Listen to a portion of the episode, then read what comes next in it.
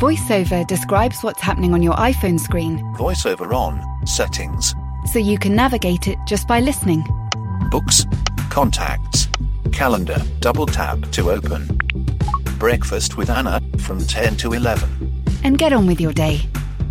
Accessibility. There's more to iPhone.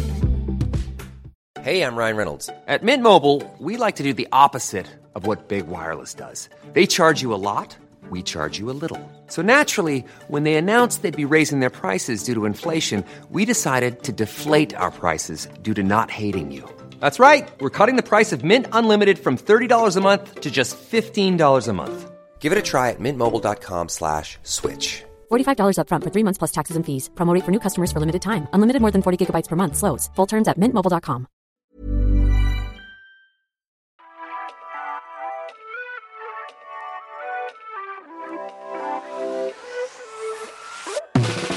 Hello and welcome to Off Air with me, Jane Garvey. and me, Fi Glover. Now, we are fresh from our brand new Times radio show, but we just cannot be contained by two hours of live broadcasting. So we've kept the microphones on, grabbed a cuppa, and are ready to say what we really think. Unencumbered and off air.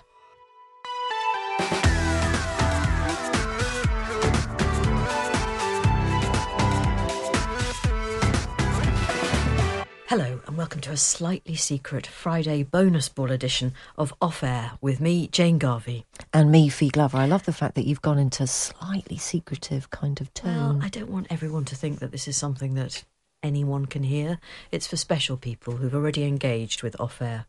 It's, uh, it is absolutely their bonus. If you manage to stagger through four editions, this short one's for you. You deserve something special, and I think that's what we've got here.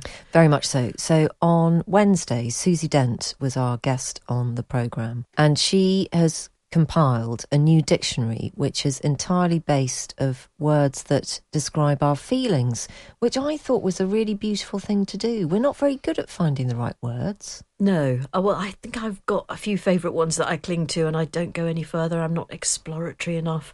I'm not as clever as Susie Dent, frankly, who is the queen, the uncrowned queen of words. She just knows so much stuff. She, do you know how many years she's been in that corner in Countdown? I think it's decades, isn't it? It's 30 years she's been in Dictionary Corner. you would have thought that every single permutation has already come up, but you know that it won't have No, done. it's not possible statistically, is it? So she's seen out some presenters, though, hasn't she? Yes, I did ask her about that, and um, I thought I was being terrifically clever, and she she batted me away because, as I say, she's a lot cleverer than me.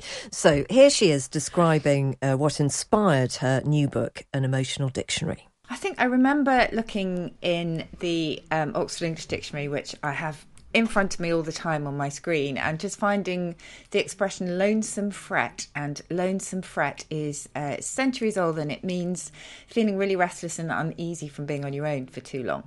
And I just thought, Exactly, because obviously we were we were so out of touch, weren't we? Physically, we weren't allowed to hug, and we were out of communication with a lot of people, and so that's when it really gathered pace. I mean, I have been writing down different words for emotions from the corners of the dictionary for years and years and years, but it did start to come together during lockdown. Now, some people say the British are not an emotional people, so you may or may not dispute that. Does that mean that our language suits our supposed lack of emotional coherence, or uh, hmm. our, wh- what comes first, our supposed lack of emotion, or the language that doesn't allow us to express emotion? Oh yeah, that's the very big question. That's a sort of a fundamental question of language is, you know, do we feel something because we have a word for it or do we actually create the word to reflect our emotion? And I'm not sure anybody has come up with a definitive answer for it. But I would disagree that we don't do emotion. I mean, we do melancholy and yearning really well. So the dictionary is full of words for for melancholy. And melancholy itself is, you know, it, it's kind of been viewed in different ways uh, amongst um, sort of artists in the 19th century. It was kind of the spur to creativity. So you needed to be melancholy, and you know, the great pose for a gentleman was to kind of be dressed in back black and, and looking sort of pensive and, and sorrowful. Um, and then, of course, you know, the, the blues comes from the idea of blue devils that would kind of beset um, alcoholics and eventually most of us with um, sort of horrible feelings of, of sadness. So the dictionary pages are absolutely full of words for that. We're not, we don't do joy so well, I have to say. We do tend to rely on other languages to express joy. We have a few. We have words like letterbund, which is a bit like pulchritudinous and it sounds horrible, but it actually means full of joy. Um, and uh, so we, we, I have tried to rescue some of the lost positives from the dictionary. I've been on a bit of a mission to do that because we are clearly quite a pessimistic lot, and the negatives are the ones that tend to survive. I was just wondering where you find all of your words. Um, yes, good question. Well, I've been reading the dictionary for years and years and years. I mean, it's my job on Countdown, obviously, uh, but I have shelf after shelf of dialect dictionaries, glossaries from centuries past. But essentially, the Oxford English Dictionary that I mentioned is my best friend, really, because it is a historical dictionary that it charts words from, you know, Old English on, but it also charts the history and adventure of a word as it's gone through its life uh, up to the present day. But there are so many words that have just they've just got one record uh, in there. So basically, what you'll find is you'll find a word and a definition, and then an example of its use. And I mentioned these lost positives. I mean, there are some beautiful ones like um, apricity is the one I, I, always try and spread. And apricity is the warmth of the sun on a winter's day and how that feels on your back. But it's only been mentioned once in the dictionary. Likewise, rispair, which is recovery from despair, just one record. But they're in and they will never go out from that dictionary. So um, that's where I, I come across them. And honestly, it is a really good read. Definitely my Desert Island book for sure.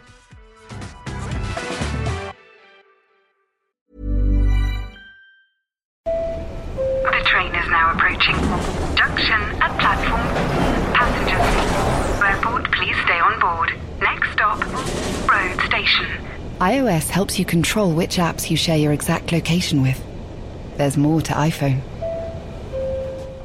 Hey, it's Paige DeSorbo from Giggly Squad. High quality fashion without the price tag. Say hello to Quince. I'm snagging high-end essentials like cozy cashmere sweaters, sleek leather jackets, fine jewelry, and so much more. With Quince being 50 to 80% less than similar brands. And they partner with factories that prioritize safe, ethical, and responsible manufacturing. I love that. Luxury quality within reach. Go to quince.com slash style to get free shipping and 365 day returns on your next order. Quince.com slash style. Now, is there a word for a period of chaos on a governmental horizon that can leave a person feeling democratically a little bit pooped? Yes, I would say uh, I'm not sure how specific. I mean, obviously, this uh, language is infinitely versatile, so um, I think this would fit perfectly. You can be dumfungled and depooper it. And uh, one that I tweeted today, actually, is my word of the day, is overmused, which is just weary from too much thinking. It's kind of think ache. Oh, I love all of those. Think ache. Yes, Yes. that's brilliant. Um, di- your word of the day on Twitter is wildly popular, isn't it? Uh, How it does suggest that there is a real appetite, there is a thirst out there for more words to use. Because I guess the average Joanna, myself, we don't. We tend to stick to our favourite adjectives and our favourite uh, bits and things. It just shows how absolutely mind-bogglingly inarticulate I'm being. No, I do- I Um, let do me the try and ask you a proper question, Susie. Hang Okay. on, I'll get I'll get there in the end.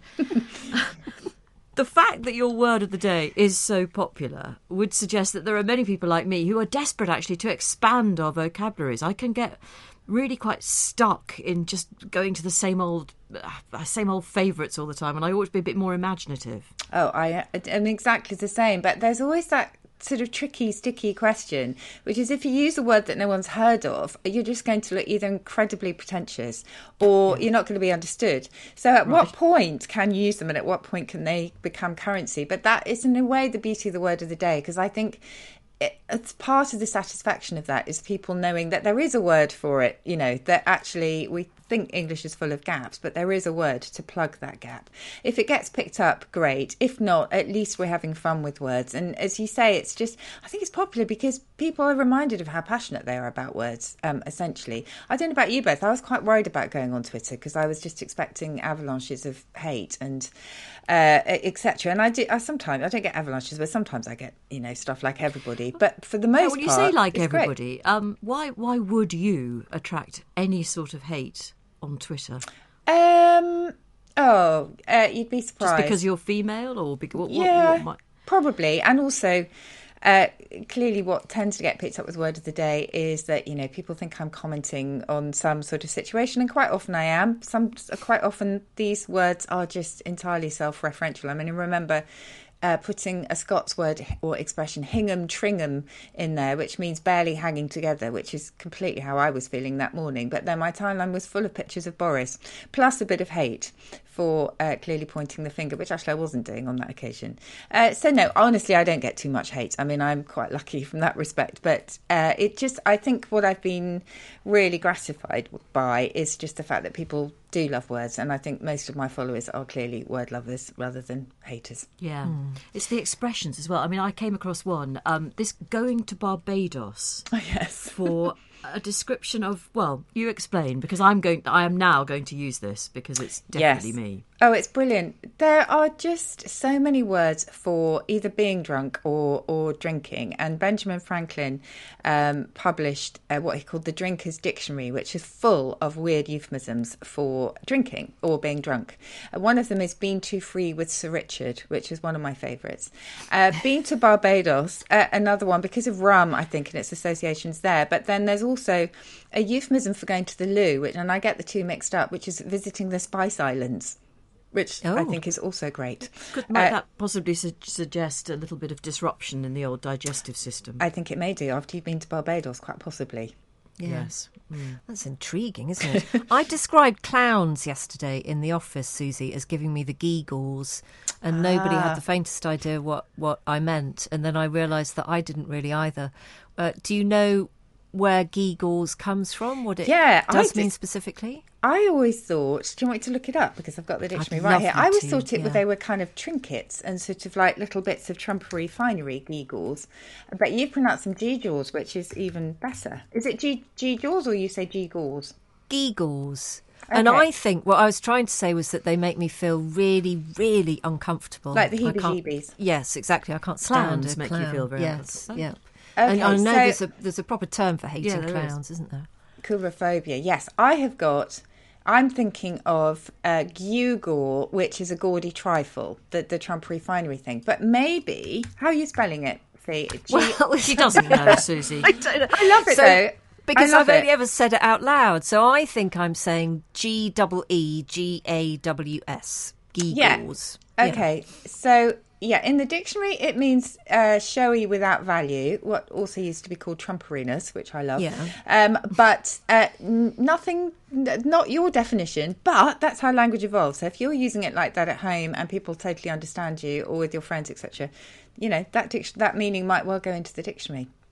Well, I mean, nobody did understand me, That but we're quite problem. we're quite new here, so they weren't very rude about it. I think I got the gist. It's like the abdabs, isn't it? Which always come in the screaming yeah. variety. Yes, It is. Uh, one of your recent ones that I absolutely love was Rantum Scantum. What's Rantum Scantum? Oh, Rantum Scantum is just a kind of disorderly mess, really. Um, and uh, yeah, it's it's it's a brilliant one. And again, lots of words in the dictionary for utter chaos and confusion. Um, I think it's probably because we're quite a gossipy nation at heart, um, or at least English speakers collectively like to gossip. And then when we gossip, we tend to be a bit negative, don't you think? Um, so I think that's maybe why we tend to focus on things like this. But Rantum Scantum is just gorgeous. And there is. Um, there are no rules in English. Famously, the I before E except after C rule just doesn't work at all. Um, but the the rule that we don't know we know is all about uh, sound, and it's called, uh, and I apologise for this, it's called the rule of ablaut reduplication, and it's with things like rantum scantum or or kind of compounds like this. We know what to put where. We know which sound comes first and which sound comes second. So that's why we will never play pong ping or wear flop flips or eat a cat kit. Um, and Do that rantum again. Sorry, but we we wouldn't ever eat a a cat, kit. kit. kit. We Because? would know it would be a Kit Kat because we know what sound to put first. Somehow, It's like Jane and Fifi and Jane. exactly. Um, but we've we've been so immersed in this for centuries that whenever we come up with a new one, because just scantum rantum just wouldn't make sense, would it? In my head, It wouldn't be as But good. rantum scantum Yes, sounds yeah. No. Yeah. So um, yeah, I love that word. What adjective from your new dictionary, or indeed from any other, would you apply to the tenure of Anne Robinson on Countdown, Susie? Um, okay, I don't. What would I? I mean, I was asked to come up with an adjective for every countdown presenter, an interview recently, and uh, the one I came up with, Anne, was consummate because she is such a, a work. She's got such a work ethic uh, that she would be down in studio ten minutes before everybody else, grilling the contestants, finding out their life stories so she could use it on the show. Um, and you know, I just I think that was the one thing that that really marked her tenure was actually finding out more about the contestants and making them the sort of centre of the show. So Someone committed to hard graft reminds me of myself, actually. I Uh, was, I was, yes. ex- I was thinking exactly that. That's Yeah. Jane Garvey all over. What adjective would you give yourself, Susie? Oh gosh. Um oh I think I would say I'm prone to the mubble fubbles. Um, and the mubble fubbles are just sort of fits of despondency, uh, mixed in with a bit of anxiety and self doubt. And then because they're mubble fubbles, they don't sound too permanent. So then I kind of come out again and find those bits of joy. Um, but the mubble fubbles, I think I, I live in them. That was Susie Dent, lexicographer, etymologist, and the woman in Dictionary Corner. We will be back on Monday, Jane. Yeah, we will. oh dear. I You might not be. No, I should say that in the spirit of transparency, because we do, you know, we are authentic with our listeners. Uh, it's actually Thursday as we speak, and we've just been testing these Jamie Oliver pasta dishes, which are hot to trot and coming soon to a takeaway delivery service near you if you live in either London or Bristol. And they were quite tasty, but crikey, they're not cheap, are they? They're not cheap and they're settling in my stomach as we speak. And in commemoration of Black History Month, in the canteen today, I had the special spicy Nigerian chicken dish, which is currently doing battle with Jamie's pasta. So, um, wish me the best of luck. oh, that sounds revolting.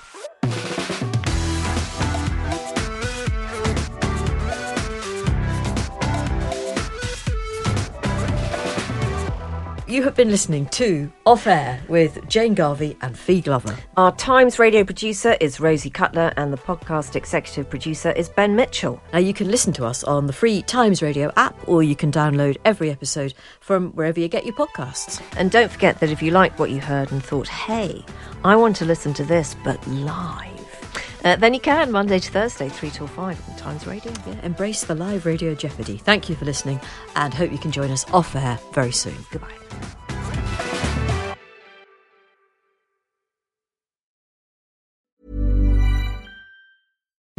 VoiceOver describes what's happening on your iPhone screen Voiceover on. Settings.